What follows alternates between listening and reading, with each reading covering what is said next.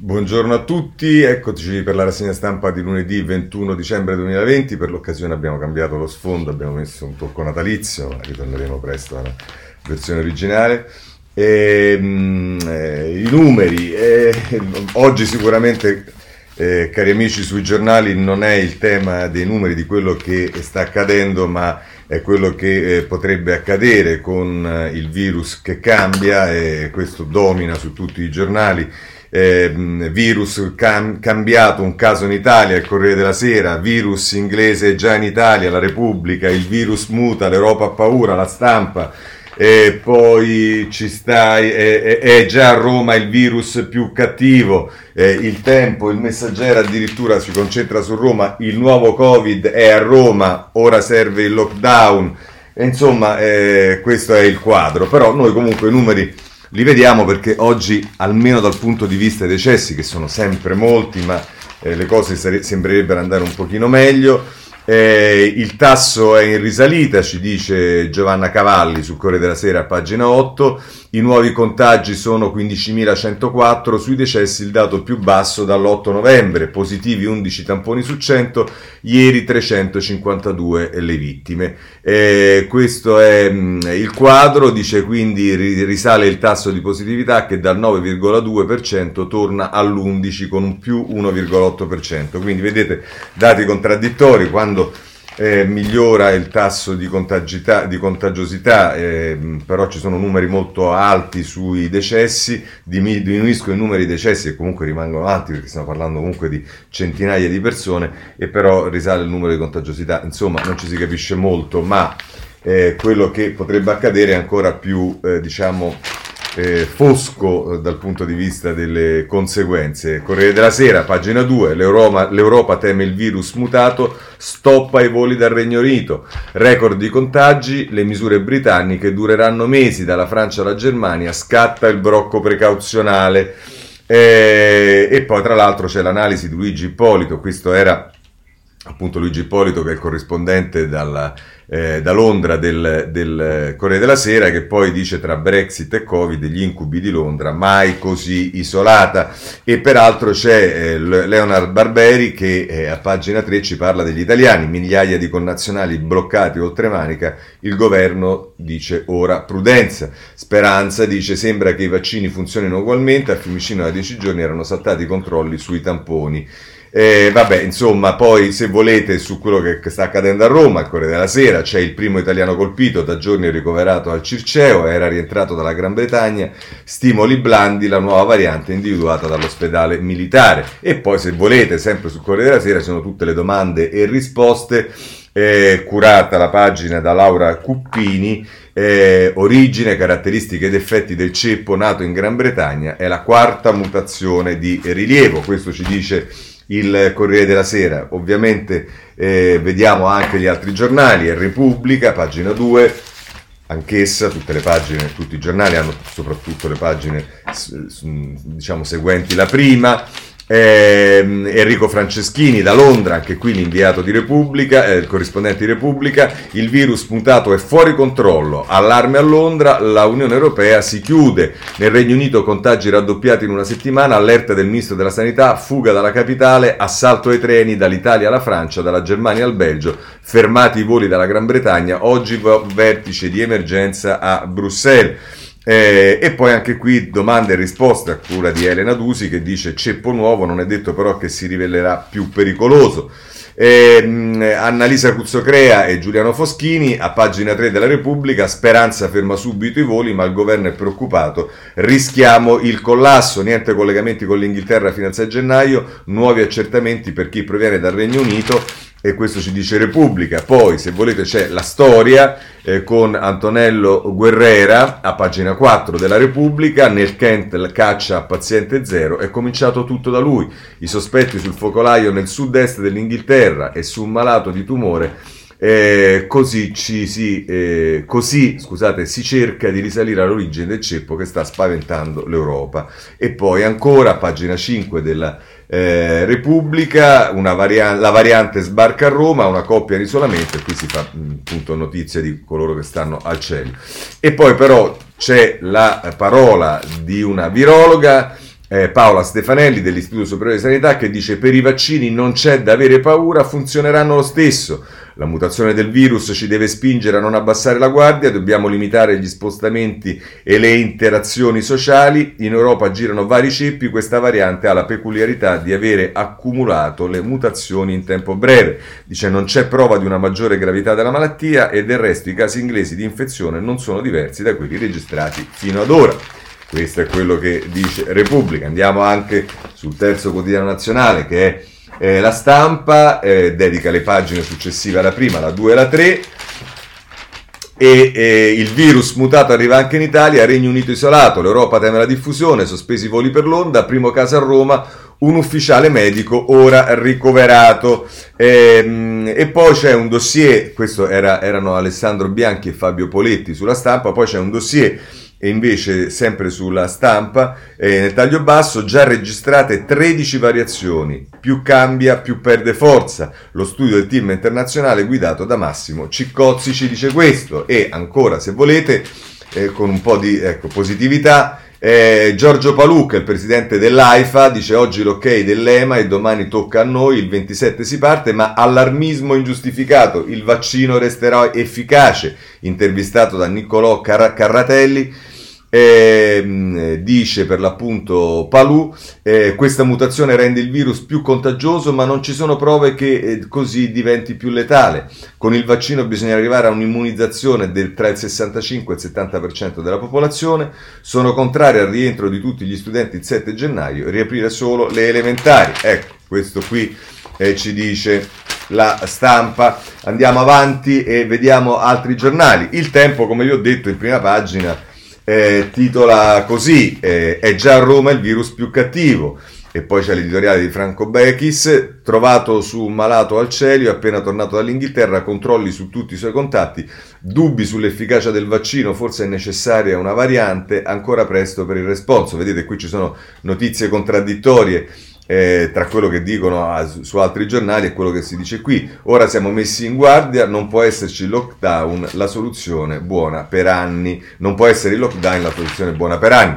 E appunto qui si dice, ehm, c'è, c'è, una foto di, di, di, Nicola Zingaretti, presidente della regione, in questo caso con la mano sulla testa, ultravirus è già a Roma. Ehm, e poi ehm, per quanto riguarda ehm, invece ancora gli esperti, ma io ho fiducia nel vaccino, il virologo Pregliasco, ad oggi possiamo ritenere che funzioni anche con la nuova variante.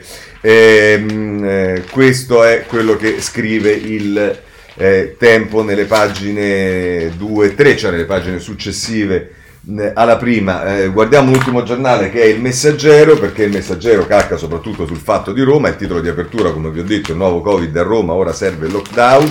E che cosa succede? che a pagina 2 eh, si parla della strategia italiana, il nuovo Covid a Roma, si prepara una stretta per contenere i, sonda- i contagi. Scoperta in Inghilterra una mutazione che si diffonde con maggiore rapidità. La variante del virus isolata dal Cerio in due coniugi, lui arrivato da Londra. E, e, poi si parla, qui c'è sta una, una, una specie di, collo, di, racconto con questa coppia, dice la coppia che ha l'infezione, per ora ci sentiamo bene, siamo in isolamento a casa. Poi a pagina 3 c'è una denuncia che fa Walter Ricciardi, che come sapete è il, cons- il, consulente del Ministero della Salute, e dice Londra ha taciuto tre mesi, adesso serve il lockdown. Dice la, ehm, eh, gli inglesi sapevano tutto già a settembre, velocità di trasmissione più alta del 70%, la fermiamo soltanto con interventi severi. E poi ancora nel taglio basso Graziella Melina, ehm, questo era Mauro Evangelisti che, che ha intervistato eh, Ricciardi che dice tra l'altro le misure prese per le feste sono troppo blande, sarà difficile ripar- riaprire le scuole il 7 gennaio e come vedete questo tema delle scuole, ma ora lo affronteremo più tardi, eh, insomma rimane sempre nell'assoluta indeterminatezza. Dicevo, Graziella Melina eh, fa un focus, gli esperti, il rischio aumenta uscire solo se necessario e usare meno i mezzi pubblici. Questo è quello che ci dice il messaggero. Bene, Abbandoniamo questo tema anche perché vedrete che avremo da parlarne sicuramente nei prossimi giorni perché eh, inevitabilmente questo eh, accadrà. Vorrei segnalarvi eh, a proposito però di rimedi se così vogliamo dire o comunque di studi su quello che accade vorrei segnalarvi il data room di Milena Gabbanelli oggi sul Corriere della Sera eh, in prima pagina, ma poi va a pagina 13, andiamo direttamente lì. Eh, chi è guarito dal virus si può ricontagiare e scrivono Milena Gabbanelli e Simona Ravizza, studio sul personale sanitario infettato di nuovo l'1,8%. Chi si è già ammalato è più protetto di chi si vaccina. La necessità di censire gli immuni per dare loro eh, più libertà. E insomma, qui si fa tutto il ragionamento, poi c'è stato tutto uno studio sui guariti in Italia che sono 1.261.626 e insomma, mh, per chi è interessato c'è anche questo tipo di eh, valutazione da fare, così come voglio segnalarvi eh, sul, eh, invece sul libero, eh, a pagina 7, eh, Piero Senaldi ehm, si occupa degli anziani. Come si possono salvare gli ottantenni? Gli errori del governo li pagano gli anziani, le scelte dell'esecutivo hanno intasato gli ospedali dove chi è più fragile non ha potuto ricevere assistenza. E anche qui c'è tutto uno studio che ehm, parla, diciamo, che vuole dimostrare eh, queste diciamo, valutazioni critiche fatte da eh, Piero Senaldi. Questo sul libero. Bene, passiamo ora al eh, tema invece che riguarda nei prossimi giorni gli italiani, cioè quello delle feste e insomma c'è eh, sicuramente ancora molta incertezza, molte cose eh, è difficile capirle per gli addetti ai lavori, figuratevi per la gente comune, nella quale in questo caso rispetto a queste notizie io mi inserisco. Allora, pagina, ehm, eh, pagina 9 del Corriere della Sera eh, nonni distanti da nipoti per il pranzo di Natale, ospiti sì ai pernottamenti. E qui si dice i limiti introdotti per le feste spiegati da Fabio Ciciliano, dirigente medico della polizia e segretario del CTS. Fiorenza Sarzanini e qui si parla delle visite in coppia, il nodo seconde case. E, per esempio qui si dice che la deroga per lo spostamento di due persone non rischia di agevolare gli incontri nelle case tra varie coppie. È stato necessario trovare un compromesso, dice, tra necessità di limitare la circolazione delle persone per evitare la diffusione del virus e l'esigenza di garantire comunque una minima socialità per le famiglie, soprattutto per consentire ai nonni di non rimanere soli durante il periodo natalizio.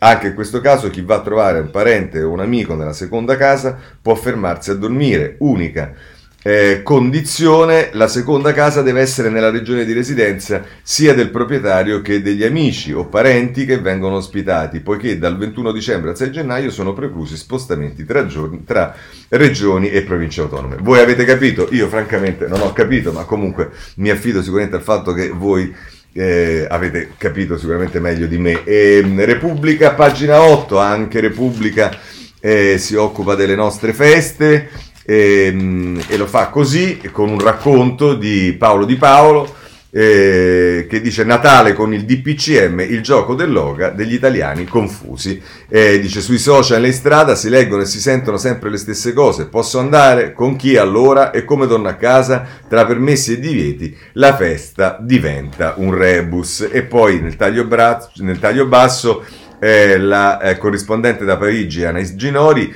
eh, sia gli abbracci se si fanno così e il, vadum, e il vademecum divide i francesi. E qui ci sta, se volete, addirittura come ci si deve abbracciare. Insomma, ehm, questi sono i tempi che viviamo. Eh, segnalo anche Libero in prima pagina perché, eh, come al solito, Libero ha dei titoli molto polemici. Ormai è vietato vivere. Con la scusa di preservare la salute, il governo ci seppellisce in casa e ci tratta da malati. Regole insensate e aggirabili, figlie di una visione comunista dello Stato, ci rovinano l'esistenza senza produrre reali benefici. E poi a pagina 2 Fausto Carioti ehm, picchia proprio su Ricciardi, il consulente del ministro della salute, in che mani siamo per il braccio destro di Speranza, il nostro paese ha sbagliato tutto e dice per Ricciardi, consulente del Ministro della Salute, virgolette, abbiamo il record di morti e le cose peggioreranno nei prossimi giorni, chiuse virgolette. E dice Carioti, ma invece di dimettersi dà la colpa ai cittadini. E va bene, insomma, ehm, e poi ancora se volete Renato Farina, a pagina 3, vietato vivere, poco da festeggiare, ci trattano da malati, il governo abusa del suo potere per offendere la nostra libertà, ma soprattutto la ragione e il buonsenso, scrivendo regole complicatissime. Qualcuno mi spiega perché a Natale non posso andare a trovare i miei nipoti che abitano a 47 km da me? E vabbè, queste sono domande che sicuramente si faranno anche tanti altri, speriamo che si riesca prima di Natale ad avere delle risposte, ma eh, vi dicevo la scuola, la scuola è uno dei temi eh, sicuramente più delicati. Eh, sotto questo punto di vista voglio segnalarvi sulla stampa, a pagina 7, eh, anzi direi prima il messaggero a pagina 6, che ehm, eh, scrive la ministra Azzolina a scuola il 7 gennaio, ma i presidi frenano. Il governo punta su orari differenziati, test e potenziamento dei trasporti, ma i dirigenti scolastici dicono è impossibile entrare in aula alle 10 e uscire alle 16. I capi di istituto chiedono di partecipare ai tavoli provinciali che organizzano il rientro nelle aule. Eh, questo è quello che ci dice il messaggero. Anche il foglio vi segnalo eh, si occupa della scuola nella terza pagina del eh, e, mm, ed è un articolo di eh, Agostino Miozzo, che è il coordinatore del comitato tecnico scientifico, che dice in questa scuola precaria la ricchezza è nelle persone, insegnanti e ragazzi hanno retto allo tsunami Covid, il sistema no, gli adolescenti rientanati loro, nella loro capanna devono poter tornare in aula e così la mette eh, Miozzo e CTS che è sempre stato eh, tra quelli che hanno sempre spinto di più per eh, aprire. Ma vi stavo dicendo alla, eh, a favore anche dell'apertura c'è da segnalare anche la stampa con un'intervista di Alessandro Barbera a eh, Tito Boeri, che sapete è un economista, e dice i fondi dell'Unione Europea alla scuola o non terremo unito il paese. L'istruzione unico ascensore sociale, dice Boeri, rimasto, deve essere la priorità. E ancora dice in questa intervista Boeri, le risorse vadano alla spesa corrente, ci, ci si riferisce al recovery fund, non è un, con- un controsenso perché oggi dobbiamo incidere sui territori. Patrimoniale, dice Boeri, la tassazione va rivista, molti ricchi devono le fortune ai regimi fiscali. È così, questo è quello che dice, ehm, eh, che dice eh, Boeri sulla stampa. Eh, abbandoniamo anche la scuola e eh, occupiamoci di lavoro perché in questo prendo il sole 24 ore a pagina 9 eh, le cose stanno così. Il Covid penalizza di più le donne, persi 344.000 posti di lavoro. Rispetto al 2019, al 2019 il numero delle lavoratrici dipendenti autonome è diminuito del 3,5%, più colpite Sardegna, Marche, Calabria, Lazio e Veneto. Neomamma a rischio di missioni. E, ehm, e poi c'è eh, una proposta che è quella di un anno gratis di contributi per ogni eh, figlio. Bene, questo sul bene, male, questo sul sole 24 ore, ma adesso veniamo alla politica perché la situazione del governo è una situazione sempre più problematica. Poi però con scenari eh, che sono molto diversi per come vengono prospettati. Innanzitutto vi segnalo sul Corriere della Sera eh, a pagina eh, 14 se non erro, andiamoci subito, eh, sì, a pagina 14, eh, a fondo renziano sul governo, scrive Marco Galluzzo, la contromossa del Premier, un tavolo sul recovery plan. Rosato dice, finita la fiducia dei partiti, l'ira del PD, parli per il tuo 2%. E eh, Lorenzo Salvi intervista qui nella pagina 14 la ministra Bonetti, vediamo alcune domande. Eh, dice la Bonetti, si, noi siamo in attesa di una risposta da parte del Presidente Conte, chiediamo che ci sia una svolta, ma ai tempi non siamo noi a dettarli, bensì l'emergenza che ci chiede risposte concrete sui vaccini, sulla crisi economica, sulle riaperture delle scuole, sui progetti del recovery plan. Ecco, dice Lorenzo Salvia che l'intervista, ma le soluzioni a tutti questi problemi non rischiano di essere rallentate da una verifica, da una verifica con lettere aperte, consultazioni, ipotesi di rimpasto e via dicendo? Risponde alla Bonetti, quella che abbiamo chiesto non è certo una verifica arzigogolata, vogliamo che su tutti questi temi ci siano risposte concrete e veloci, che ci sia un'assunzione di responsabilità da parte di tutti al servizio del Paese. Ancora chiede Salvia, il vero nodo resta quello di super manager che il Premier vorrebbe per il recovery plan, c'è una mediazione possibile oppure non ci devono essere basta? Dice la Bonetti, l'unico metodo possibile è coinvolgere tutto il Paese in modo trasparente con le sue strutture democratiche e nella sua collegialità, non certo delegare tutto a una struttura tecnica che non si sa bene a chi risponda. Ancora Salvia.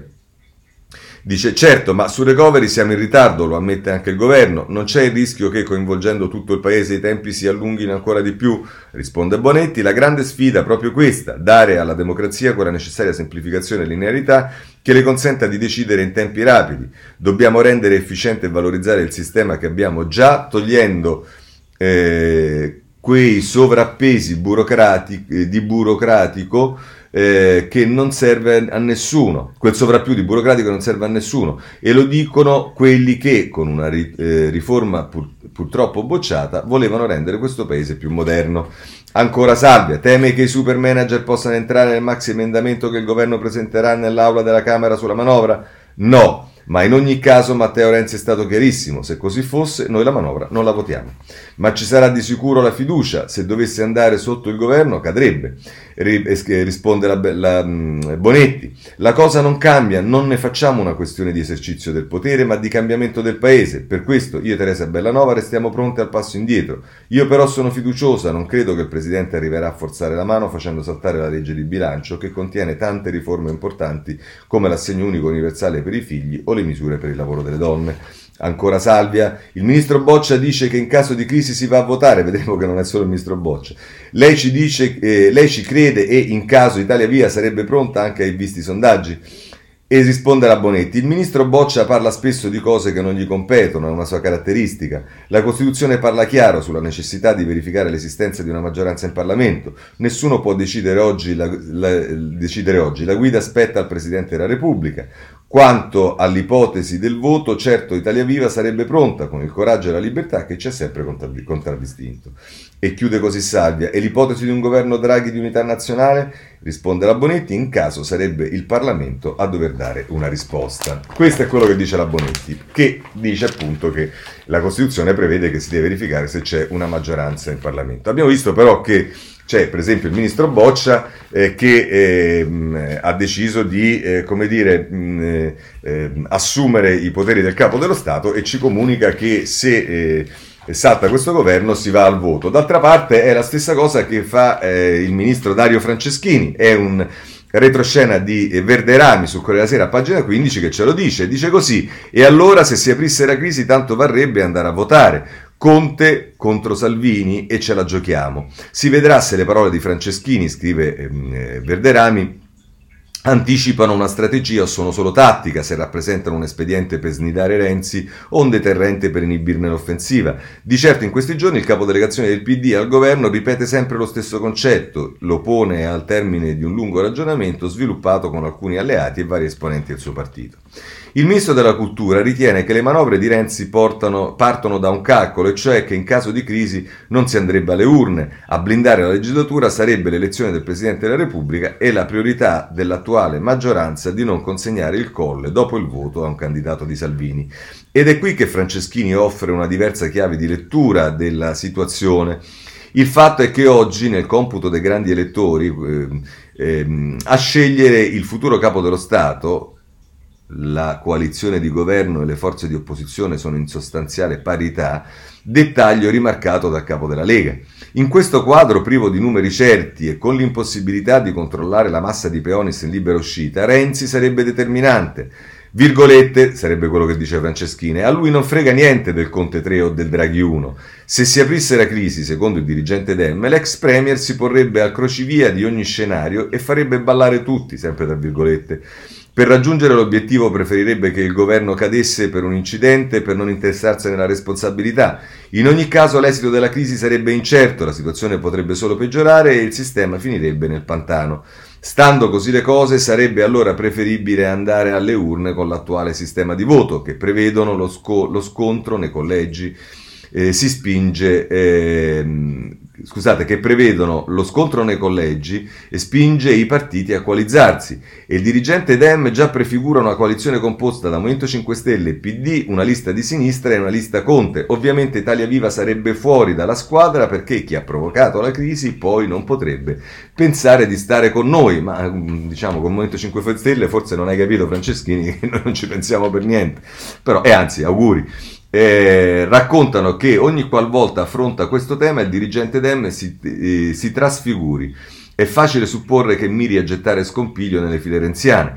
È più difficile invece immaginare come si possa comportare il puzzle dell'alleanza giallo-rossa e come possa pensare di competere con il centrodestra. Invece penso, virgolette, che potremmo giocarcela la risposta di Franceschini, secondo il quale Conte, se i sondaggi sono veritieri, ha ancora una certa presa sull'opinione pubblica. Si presenterebbe come la vittima di un complotto di palazzo e potrebbe conquistare voti al centro senza, perdere, senza prenderne al PD e al Movimento 5 Stelle. Perciò andrebbe sfruttato il suo valore aggiunto perché potrebbe vincere. Ma anche una sconfitta nelle urne, a suo parere, non stravolgerebbe gli equilibri per la successiva corsa al colle. Numericamente sarebbe una sfida bilanciata con il centrodestra. Mi spiego? E poi Conte, sempre virgolettato, è nato con la camicia. Vabbè, questo è Franceschini e eh, non commentiamo, andiamo avanti perché eh, c'è anche la Repubblica a pagina 12 e 13, ci arriviamo subito. Ehm, ed è così. Conte appeso alla sfiducia di Renzi, convoca i partiti e accelera sul recovery, scrivono Annalisa Cuzzocrea ed Emanuele Lauria. Italia Viva alza la tensione, oggi il Premier incontra PD e Movimento 5 Stelle, piano per i fondi dell'Unione Europea entro dicembre. E poi qui c'è un'intervista a Rosato da parte eh, sempre di Emanuele Lauria, eh, mh, Rosato, per governare il paese non c'è solo il Premier, dice Ettore Rosato, coordinatore di Italia Viva, lei dice che Conte non ha più una maggioranza, ne è sicuro? E risponde Rosato, secondo lei se un pezzo della maggioranza si sfila, la maggioranza esiste ancora? E dice eh, Lauria, mi ha fatto capire che i compagni di viaggio condividono la necessità di staccare la spina a Conte. Dice, sono accaduti dei fatti che hanno irritato tutti. Alle due di notte il Premier ha fatto un riparto di 209 miliardi di recovery fund che non è stato concordato con nessuno e che Conte voleva far approvare la mattina dopo. Posso pure capire che ci sia qualcuno più tollerante di noi, ma le assicuro una cosa, cosa, dice l'intervistatore, che altri in questo momento ci mandano avanti nella critica, poi magari ci smentiscono pure pubblicamente, ma le nostre obiezioni nelle conversazioni personali con gli alleati sono rincarate da considerazioni ancora più pesanti. E domanda ancora eh, Lauria. Ma non avete paura di restare con un'arma spuntata in mano? Se aprite la crisi e si va al voto rischiate di scomparire. E risponde Rosato. Ancora con questa storia del voto, la nostra Costituzione si fonda su una democrazia parlamentare e non prevede per forza l'elezione. Guardi, se qualcuno pensa che l'unica soluzione per il governo del paese sia Conte, beh, non ci iscriviamo a questa lettura. Ripeto, questo governo, questo metodo, questo approccio non è il solo possibile. E, ehm, io direi anche, vabbè, ma questo lo dico io, che anche, anche questa storia che noi siamo terrorizzati dal voto, le elezioni perché scompariremo, Calma però, eh, perché poi le elezioni si devono svolgere, i sondaggi sono una cosa, le elezioni sono un'altra. Ma eh, andiamo avanti. Vi piacerebbe un esecutivo istituzionale guidato da Draghi? Risponde eh, Rosato. Intanto chiediamo al Presidente del Consiglio delle risposte, non facendo mancare il nostro sostegno in aula ai decreti in discussione alla manovra. Lavoriamo sulla opzione principale. Vogliamo che Conte ci dica se questa compagine governativa ha la forza di riscrivere metodo e contenuti quando quanto alle subordinate, mi creda, siamo molto preparati. E dice ancora Lauria, ecco si conclude qui, voi dite che il problema principale non è il rimpasto, però è evidente che il vostro giudizio sulla qualità complessiva dei ministri non è positivo. E risponde Rosato, Conte ci ha detto che ha i ministri migliori del mondo, ma poi ha fatto sapere che li vuole commissariare con dei super manager. Mi sembra una profonda contraddizione. Va bene, questo è quello che eh, scrive ehm, eh, l'intervista di Rosato a Repubblica eh, e poi c'è anche la pagina 13 con Stefano Cappellini al voto insieme al Movimento 5 Stelle il piano crisi di Zingaretti per evitare il bis del 2019. La verifica a braccia concerte del leader Dem se Conte svolta si va avanti, se cade no a nuovi governi e patto elettorale con Di Maio. Ecco qua. E anche Zingaretti ha deciso eh, di prendere le funzioni del capo dello Stato, ma vedremo eh, poi come andranno effettivamente le cose. Andiamo, pa- andiamo alla stampa, la stampa si occupa del governo a pagina 8 e lo fa così. Conte sotto assedio, il governo vacilla, oggi tavolo con gli alleati sui fondi dell'Unione Europea e qui si dice Rosato Italia Via, dice per noi esperienza finita, non c'è più la fiducia, ma PD e Movimento 5 Stelle frenano. Poi c'è il retroscena di Lario Lombardo che dice il Premier contrattacca, non ho più la fiducia, lo decida il Parlamento. Apertura per un mini rimpasto a gennaio, ma no ai due vice e leader PD avverte se il governo cade. Noi pronti a votare. Se volete poi c'è anche un retroscena, pagina 9 della stampa eh, curato da Medeo la mattina, Renzi scontro finale, se non darà risposte esecutivo tecnico. Il leader di Italia Viva dice se accettasse Zingaretti e Di Maio vice resterebbe, ma dentro un governo in cui lui è un'anatra zoppa, un capo dimezzato. E mm, così dice la mattina, Conte è in un vicolo cieco, se non ha risposte da dare allora la crisi è inevitabile. Matteo Renzi fa una pausa, coloro che lo ascoltano capiscono che il leader d'Italia Viva sta giocando duro, fa sul serio che siamo sull'orlo di una crisi di governo ad un passo dall'archiviazione dell'esperienza di Giuseppe Conte a Palazzo Chigi. Si sono appena conclusi i funerali di Enrico Ferri nel Duomo di Pontremoli, dove Renzi è andato a rendere omaggio all'ex ministro dei 110, padre di Cosimo, parlamentare del suo gruppo. Amici e compagni di partito gli chiedono lumi su come andrà a finire questa partita politica e lui abbonda con le metafore calcistiche. A questo punto la palla passa a Conte, noi quello che dovevamo fare lo abbiamo fatto, mi sono liberato dell'incarico sul dibattito, dell'intraccio sul dibattito del rimpasto mandandogli la lettera che è piena di cose ragionevoli, spiega l'ex premier, ma anche di dita negli occhi, come per esempio il MES sanitario e la vicenda dei servizi segreti.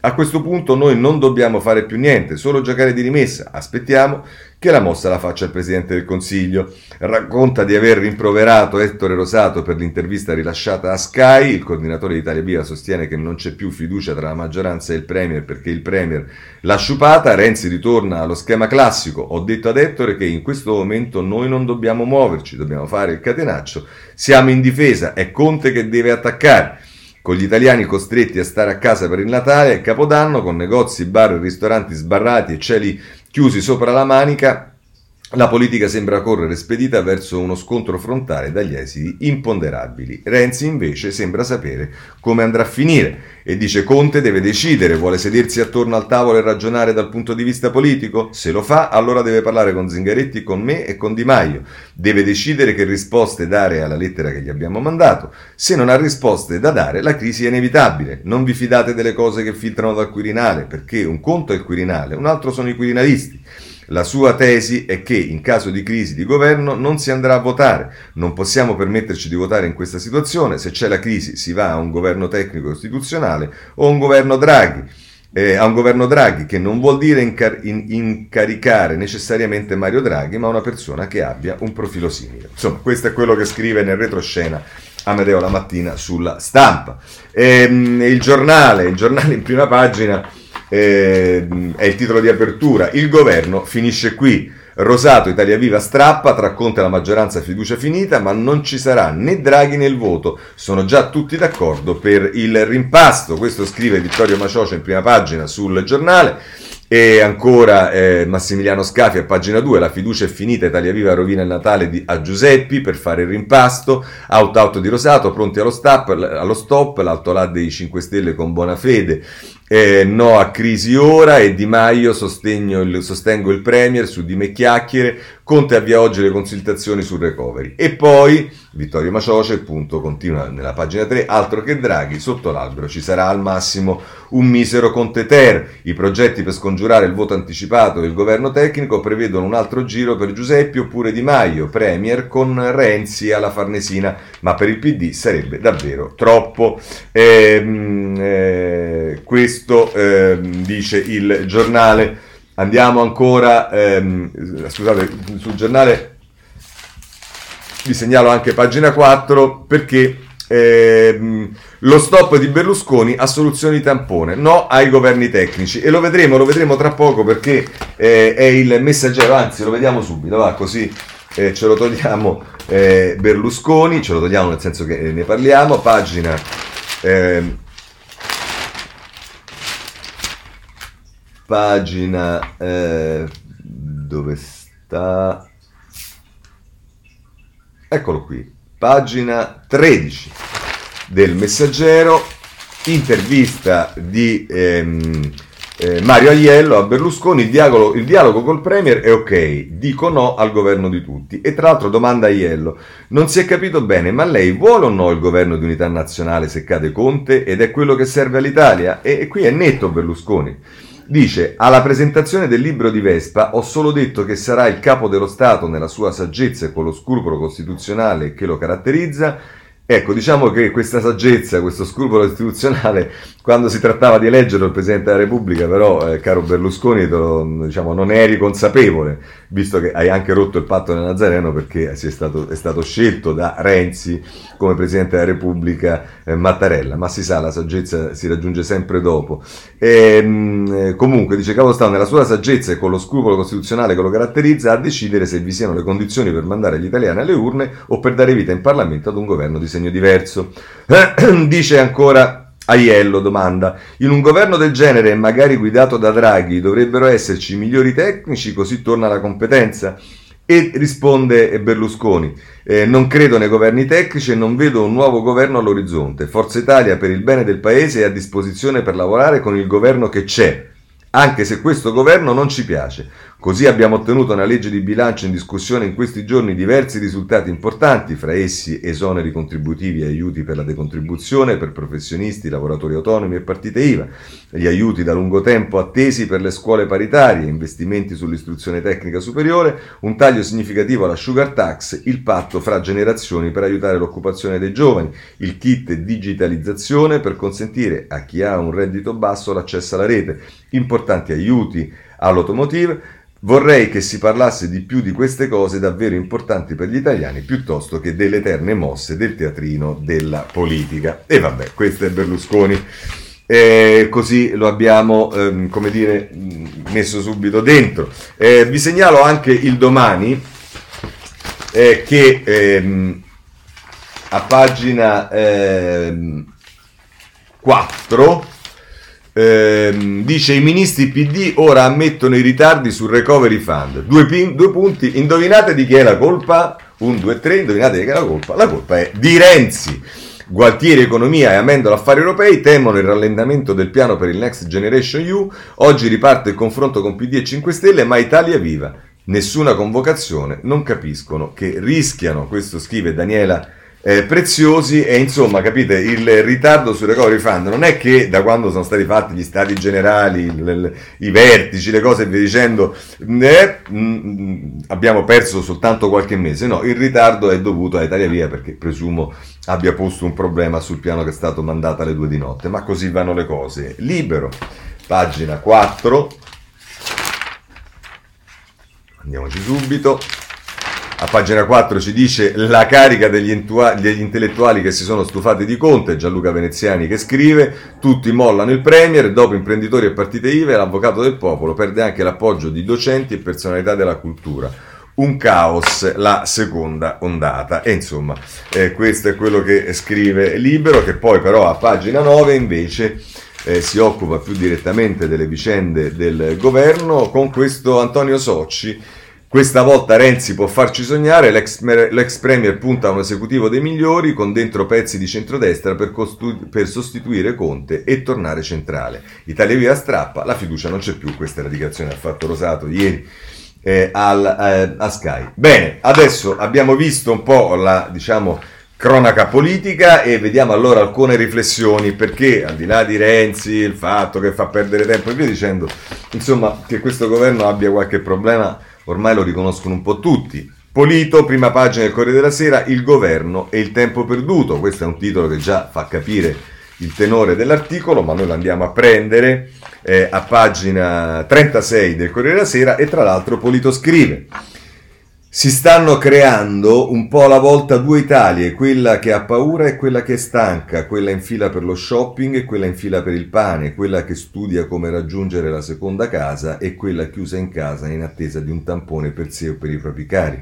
Il clima di sforzo nazionale e l'afflato di solidarietà si sono gravemente indeboliti e anche per questo la seconda ondata ci sembra perfino più cupa della prima.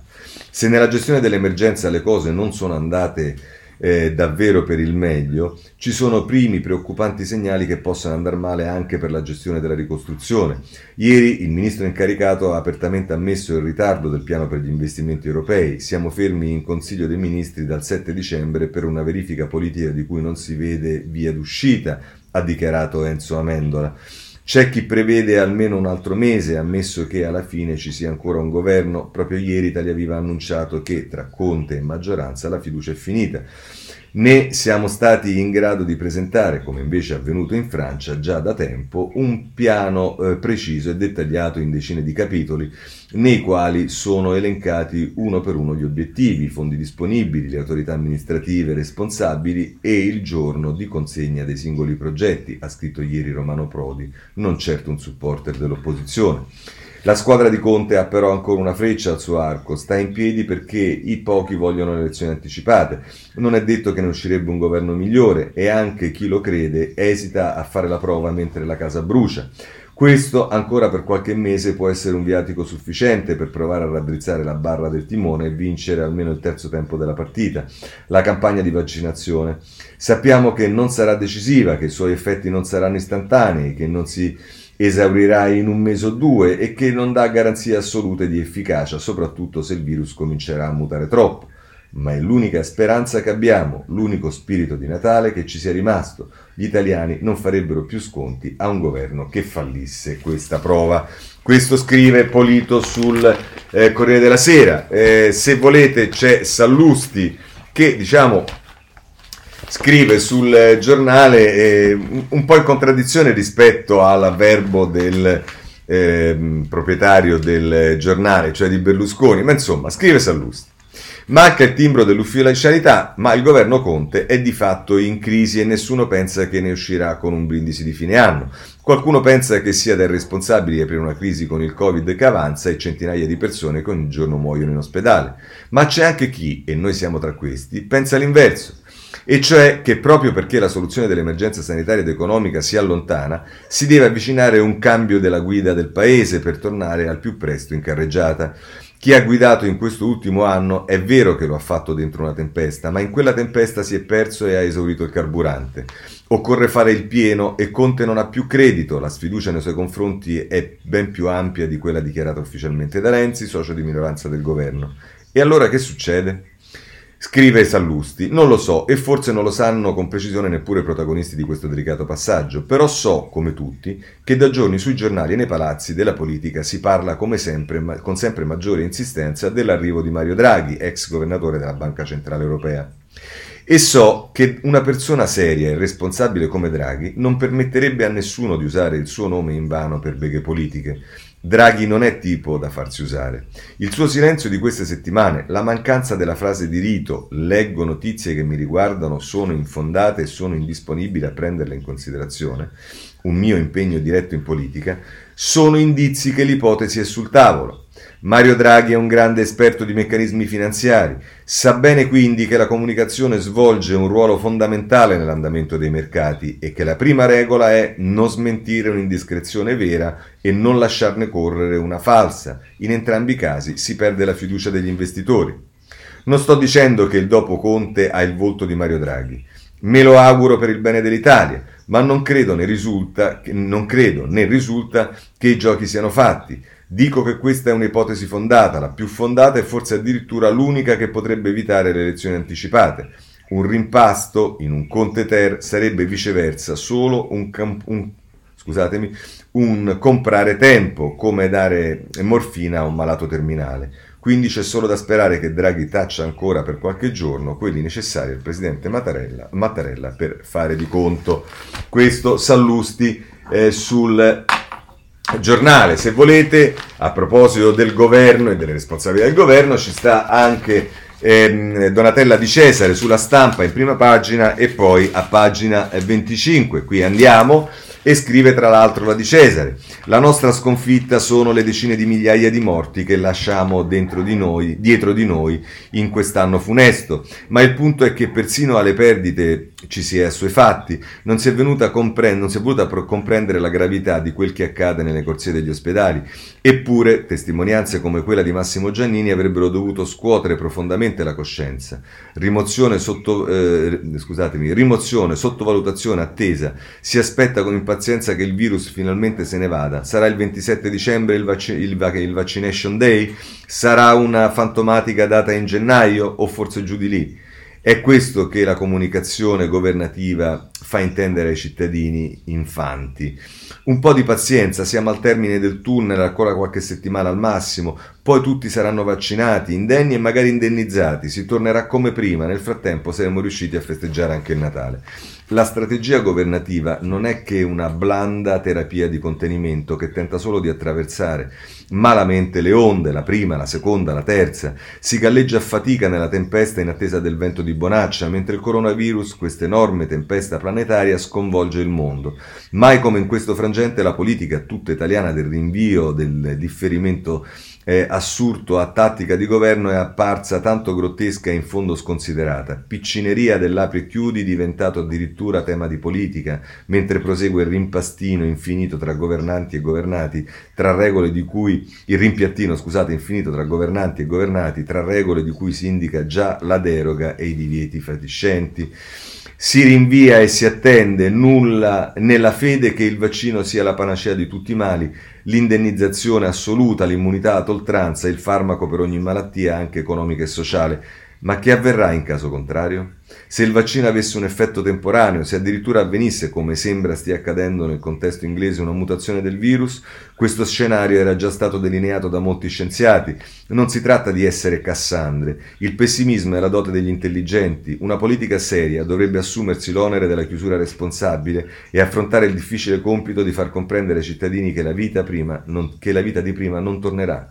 Che lo si voglia o no, siamo entrati in una nuova epoca, una sorta di terra incognita contraddistinta dalla catastrofe, catastrofe pandemica e dai mali che porterà. A questo si deve guardare senza attendere, bensì prevedendo e anticipando. Così la di Cesare sulla stampa. Ehm, vorrei segnalarvi ancora eh, Ezio Mauro eh, sulla Repubblica, pagina 29. Ehm, Eccolo qua, ovviamente comincia in prima pagina, ma andiamo direttamente a pagina 29. Eh, scrive Mauro, tra l'altro, non potendo più investire sul futuro, non riuscendo a vincere, ci accontentiamo di trovare un rifugio dentro il presente che ci garantisca la condizione di scampati e finalmente quando il tempo non scorre la dinamica sociale impazzisce, l'accumulo produce confusione, ribellione, sovvertimento. Nel sistema aperto in cui vivevamo operava tacitamente uno scambio continuo tra presente e futuro che teneva insieme dentro dentro una regola condivisa, familiare, sentimentale, professionale, previdenziale, i vecchi e i giovani, garantendo il ricambio, il passaggio delle stagioni italiane, la connessione tra oggi e domani, la pratica del welfare, la disciplina generazionale, la trasmissione del sapere e persino la continuità dei valori di fondo in cui un paese si riconosce. Il virus ha spezzato il filo naturale che collega l'oggi al domani, separando definitivamente i giovani dai vecchi, segna- segnalandoli come portatori di interessi opposti o almeno concorrenti e infine contrapponendoli nel momento supremo, quando i regolamenti dei reparti di terapia intensiva prescrivevano che in caso di emergenza, con troppi malati a intasare gli ospedali, si dovesse operare una selezione tra pazienti, privilegiando nella cura quelli che avevano una maggiore aspettativa di vita, dunque lasciando gli anziani in balia del male. Questo è storicamente un punto di rottura nella nostra società che consideriamo cristiana nella sua tradizione democratica, nelle sue regole, solidale nella sua cultura. E la rottura sfonda, eh, estre- e la, e la rottura sfonda esattamente la curva del tempo, interrompe la sua fluidità, spezza la conflittualità tra oggi e domani, spacca il divenire naturale tra il mondo dei padri e quello dei figli, come se non dovesse più essere lo stesso, valutando con una contabilità speciale gli esseri umani con più anni da vivere. Infatti si valutano necessariamente gli anni vissuti, la ricchezza di ciò che si è incontrato, ciò che si è generato, ciò che si è amato. Soprattutto si perde il significato morale e civile della trasmissione delle esperienze e della conoscenza che lega insieme in una comunità le generazioni che si susseguono in un deposito di senso che forma la coscienza di una comunità e persino di una nazione, ed è l'unico antidoto al trascorrere del tempo, cercando di governarlo, trasportando nel futuro il segno più significativo di ciò che abbiamo capito e vissuto, cioè la traccia di ciò che resta perché ciò che vale e dunque dura. Esiste uno strumento nato per mettere in connessione il presente e il futuro, ed è la politica. Vive nell'oggi, giudica le scelte di ieri, promette per il domani. È il ponte necessario, la politica, non soltanto come governo e amministrazione, come potere, ma come sistema di idee, di, vale, di valori, concezione del paese, coscienza del suo divenire, dei suoi obiettivi, della sua identità sociale e culturale. È proprio qui che oggi, mentre infuria una lotta sorda per posizioni di potere, manca una leva che pure è indispensabile. Solo la politica può infatti interpretare l'Italia di oggi nel cuore della crisi, può darle un traguardo, può indicarle i sacrifici e le difficoltà che si dovranno incontrare e infine può suscitare uno sforzo comune per trasformare la lotta alla pandemia in una ricostruzione nazionale che restituisce un futuro al Paese. Ma bisogna che sia consapevole, autentica, credibile, come oggi non è. L'anno terribile finisce autorizzando una doppia speranza per la prima volta dopo mesi, con l'avvio congiunto dei vaccini e dei fondi del recovery, europeo, eh, del recovery europeo sono due tes- strumenti indispensabili per uscire dallo stato di necessità, tornare a credere nel domani, contrastare con ottimismo la disperazione per la pandemia e la sua capacità di aggiornarsi, mutando e per avviare un percorso di recupero e addirittura di rinascita.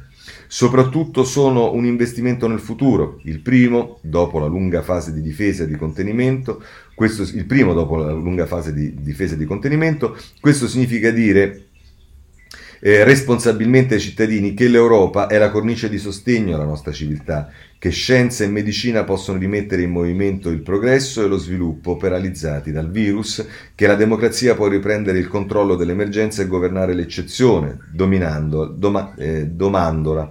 Ecco perché non si può sprecare la doppia occasione, dopo l'incubo passiamo a riscattare il tempo, ritrovare un futuro, liberare la storia, ricominciare così Ezio Mauro eh, sulla stampa. Voglio eh, segnalarvi ancora eh, Cerasa sul foglio che ha eh, un approccio diciamo simile, eh, che guarda un po' più in alto, ecco come fa anche Ezio Mauro sulla Repubblica, eh, lo fa sul foglio in prima pagina, poi prosegue nella terza di ehm, la, la, terza dell'inserto, e dice tra l'altro Cerasa, eh, la pandemia, e su questo tema ognuno di noi ha certamente qualche storia da raccontare, ha messo a nudo in un certo senso il vero carattere degli italiani, ma ha fatto anche qualcosa di più che ci porta ad affrontare un altro tema importante relativo a una questione che sarà cruciale nell'anno che si apre. Noi cittadini, caro Stato, care istituzioni, cari sindaci, cari governatori, caro governo, ci siamo fidati di voi. Ora però è giunto il momento che voi vi fidiate di noi.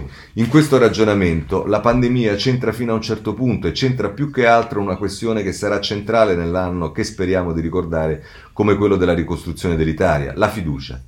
Per fiducia, nel caso specifico, non si intende solo la capacità di un paese di mostrare credibilità, di non, indebita- di non, indebitarsi oltre il dovuto, di non far alzare troppo i suoi tassi di interesse e di onorare i suoi impegni con i creditori. Si intende qualcosa di più, di più sottile, ma non di meno importante. Significa la capacità di uno Stato di liberare le migliori energie di un paese smettendola una volta per tutte di far sentire i suoi cittadini e i suoi imprenditori come dei furfanti fino a prova contraria e non far sentire cittadini furfanti avanti fino a prova contraria significa qualcosa di concreto e non di superfluo. Significa alleggerire l'Italia dalla burocrazia asfissiante. Qualcuno prima o poi dovrebbe dire che lo smart working nel mondo pubblico, del pubblico impiego ha coinciso con un lavoro più efficiente ma con una burocrazia più inefficiente significa liberare il paese dalla presenza di una repubblica giudiziaria fondata sulla cultura del sospetto. Che cosa si aspetta ad eliminare il reato di abuso d'ufficio? Significa combattere per togliere potere ai professionisti del veto, rivedendo per esempio il ruolo delle sovrintendenze, ridiscutendo per esempio la politica dei vincoli ambientali. Significa creare un fisco che agisca nel quotidiano guidato più dal principio della semplificazione che da quello della vessazione. Un primo passaggio, prima ancora di arrivare al tema dell'IRAP, potrebbe essere quello delle entrate nella stagione del fisco dichiarativo e uscire da quello autorizzativo, per esempio nel campo dei benefici, eh, dei benefici fiscali. Prendiamoli e usiamoli senza troppi iter burocratici, se poi però scopro che hai barato, ti bastono come si deve. Sono tutti piccoli esempi che però ci aiutano a mettere a fuoco un problema che nell'anno del recovery sarà centrale, la capacità dello Stato e del governo di mostrare verso i cittadini la stessa fiducia mostrata dai cittadini in quest'anno verso lo Stato. Il futuro dell'Italia passa anche da qui. Così la mette eh, Cerasa sul ehm, foglio. Segnalo da ultimo, ehm, veramente solo qualche passaggio perché non abbiamo il tempo, però c'è Grillo, Francesco Grillo, che sul messaggero in prima pagina e poi a pagina 15 si occupa delle riforme mancate, dal fisco alla giustizia, le riforme dimenticate e scrive tra l'altro eh, Grillo Eh, c'è ancora tanto da fare entro il 30 aprile, ultima data per presentare bene, il progetto, e tuttavia ci può salvare un piano di lavoro chiaro. Per cominciare è indispensabile definire senza giri retorici cosa ci aspettiamo che sia l'Italia tra sette anni, quando avremo esaurito l'ultima tranche dei finanziamenti. Non basta dire che vogliamo crescere di più, neppure fare il copia e incolla degli obiettivi che le organizzazioni internazionali si pongono. Questo è uno dei grandi equivoci che la programmazione europea rischia di indurre tra amministrazioni senza grandi idee e con un'ossessione per l'adempimento. C'è bisogno invece di concepire l'idea di futuro che per definizione non, pa- non può essere la stessa per paesi che hanno vantaggi e svantaggi assai diversi e che indichi scelte e obiettivi comprensibili da tutti, scegliendo peraltro nell'elenco delle aspirazioni che possono essere infinite quelle che realisticamente si possono realizzare in pochi anni e che appaiono condivisibili anche da chi potrebbe governare dopo le prossime elezioni. E quindi dice, partendo da qui, dal punto, di vista di arri- dal punto di arrivo al 2027 vanno concepite politiche industriali e di consumo verdi che siano calibrate con precisione su caratteristiche di regioni e territori urbani tra loro eh, diversi eh, vanno individuati vincoli da rimuovere per raggiungere gli obiettivi, in maniera da capire quali problemi possono essere risolti dalle tecnologie, concependo un programma che sia fatto con solo di connessioni, ma anche di formazione che sgretoli le barriere che tengono lontani eh, dai servizi digitali chi ne ha più bisogno, innanzitutto gli anziani. E vanno progettate le riforme, bisognerebbe chiamarle trasformazioni, eh, dice, senza le quali continuerà ad esserci un buco nel fondo del programma di spesa pubblica. E vabbè, questo è tra l'altro quello che scrive Grillo sul eh, messaggero. Chiudiamo questa parte, vi segnalo sulla manovra. Beh, sulla manovra voglio prendere Innanzitutto il Sole 24 Ore è la prima pagina, il titolo di apertura, fisco, lavoro, imprese, le novità della manovra, il super bonus potrà coprire tutto il 2022, i ritocchi a pioggia, via libera in commissione alla legge di bilancio, ok a 320 emendamenti per quasi 5 miliardi, domani in aula alla Camera. L'intesa sul 110% per l'estensione degli sconti occorre avere svolto il 60% dei lavori al 30 giugno. Il bonus eh, mobili viene elevato da 10 a 16 mila euro. Questa è la sintesi che fa il Sole 24 Ore, ci accontentiamo. Se volete per quanto riguarda invece il recovery, eh, il tempo a pagina 7 ci dice che il recovery fund l'Italia è ultima, in ritardo sui tempi per presentare il piano. Francia, Germania, Spagna, Grecia e Portogallo hanno depositato le bozze. Ehm, eh, guardiamo ora eh, invece, per quanto riguarda la politica, vi devo segnalare il Movimento 5 Stelle, ovviamente con le dichiarazioni della Raggi se ne occupano un po' tutti, alcuni la mischiano insieme alla vicenda romana, noi le teniamo separate. Pagina 17, Corriere della Sera, Di Battista con Raggi, può vincere ancora, così l'asse anti-PD fa paura ai vertici l'idea di un'intesa con Lezzi per il direttorio. Ehm, eh, tra l'altro c'è un'intervista al presidente della prima commissione affari costituzionali della Camera Brescia che dice Virginia per risollevare il movimento servono tutti. Eh, la mette così ma eh, vediamo che poi diciamo eh, non tutti la pensano così. Per esempio se andiamo sulla stampa a pagina 19 ehm, se non sbaglio ci sono le parole amareggiate di Crimi eh, a pagina ehm, 9 non 19 eh, Crimi, Raggi trasforma la vittoria in una sconfitta, alta tensione dopo l'assoluzione della sindaca, lo sfogo contro i ventrici del movimento, la delusione del reggente confidata a un ministro, Virginia ha autorizzato la sentenza per stilare veleno sul partito. Eh, questo è quello che ci dice eh, la stampa. Se volete poi per quanto riguarda l'opposizione, c'è, dopo l'intervista che abbiamo visto a Berlusconi, eh, ci sta invece eh, la Meloni eh, che sul ehm, eh, Libera, pagina 11, ci dice il miracolo della Meloni ha fatto la destra, oggi Fratelli d'Italia compie 8 anni, se non avesse avuto successo la fondatrice avrebbe lasciato la politica, così Giorgia è diventata una leader, Alessandro Giuli scrive eh, sul Libera a proposito della Meloni, ma poi ci sta il tema Roma. Allora, per quanto riguarda Roma, voglio prendere la Repubblica eh, prendiamo le eh, pagine 14 e 15 perché a pagina 14 si parla dei 5 Stelle Il rilancio di Raggi, sfiderò io la destra al ballottaggio. La sindaca cerca aiuto da Conte, vuole usare i miliardi del recovery destinati a Roma come perno della campagna elettorale, la corsa per il Campidoglio.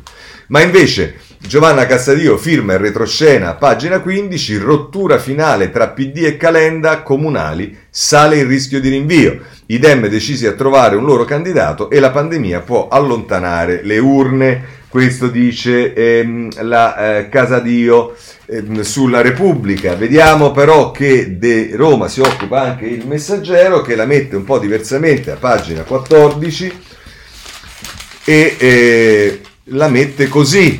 Ehm, Raggi l'imbarazzo dei 5 Stelle, ma adesso va sostenuta.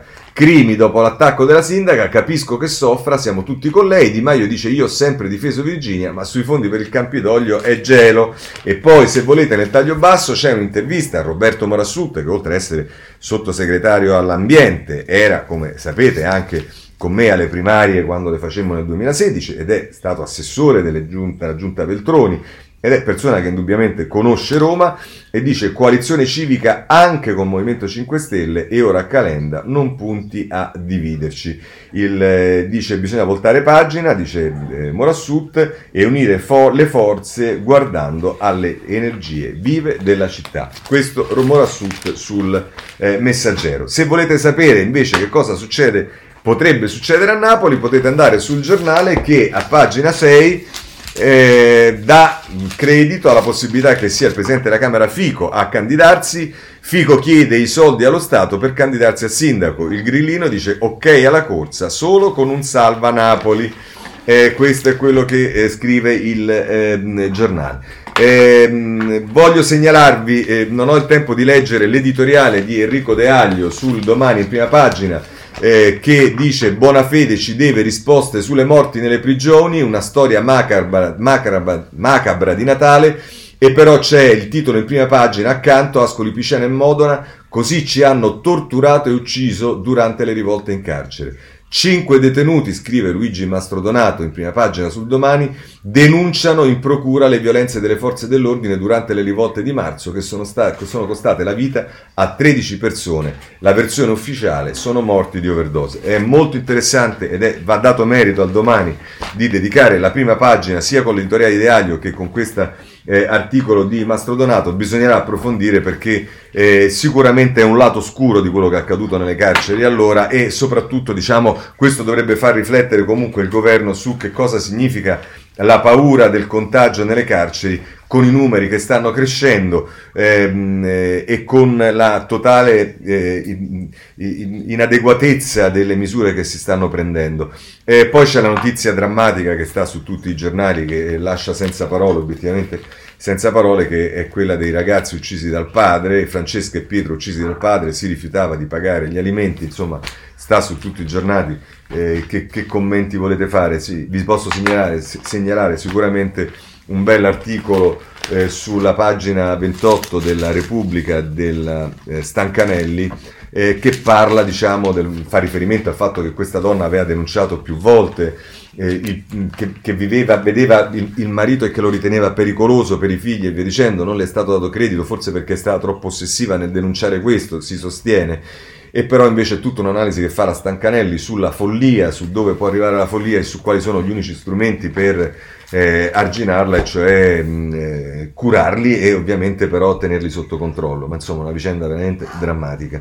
Eh, per quanto riguarda eh, un'altra vicenda che per fortuna si è risolta e che poteva essere drammatica anch'essa, che è quella dei pescatori libici, però ci sta adesso un mistero perché ce lo dice la Repubblica, pagina 17, i pescatori liberati grazie a Putin. Berlusconi rivela, ma Di Maio nega, cioè Berlusconi dice che in realtà questi pescatori sono stati liberati grazie a Putin. Ma eh, visto che parliamo di Berlusconi, ce n'è uno grande che fa lo statista, uno più piccolo che si occupa della sua azienda e viene intervistato dal Corriere della Sera, pagina 19, Pier, Pier Silvio Berlusconi eh, che dice faremo il polo europeo della TV, Vivendi non ci fermerà e vedremo però se vi fermerà Vivendi la comunità europea perché insomma un po' di problemi ci sono sotto questo punto di vista. Sulla Repubblica vi voglio segnalare un interessante articolo che è il reportage di eh, Gianluca Di Feo che eh, ha volato sull'aerospia che con sei schermi controlla mezza Italia. Per la prima volta a bordo del Gulfstream Co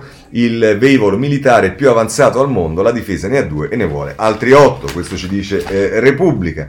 Eh, per quanto riguarda il clima voglio segnalarvi due questioni, un articolo eh, firmato a due mani sul Corriere della Sera, pagina 36, cioè nella pagina eh, dei commenti, che è firmato eh, dal eh, cardinale prefetto del Dicastero per il Servizio dello Sviluppo Umano Integrale e l'altro è eh, dell'UK Level Climate Action Champion, che sono Peter Tarkson e Nigel Topping. Insomma, l'emergenza climatica è un tema di giustizia sociale. Le crisi che stiamo affrontando sono un'opportunità per creare nuovi sistemi che proteggano i più vulnerabili. Questo sul Corriere della Sera, ma contemporaneamente il clima sta facendo anche danni enormi, lo abbiamo visto nei giorni scorsi, ma oggi è la stampa che eh, a pagina 18 ci parla dell'iceberg che si sta muovendo con i danni che può creare. Iceberg impazzito rischia di schiantarsi sull'isola dei pinguini.